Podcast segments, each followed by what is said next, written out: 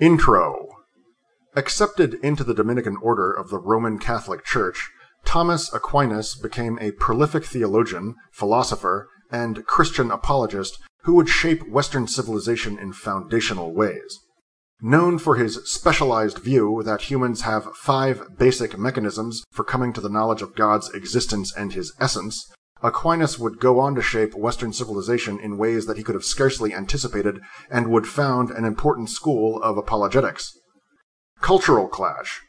The relationship between reason and faith is a huge one.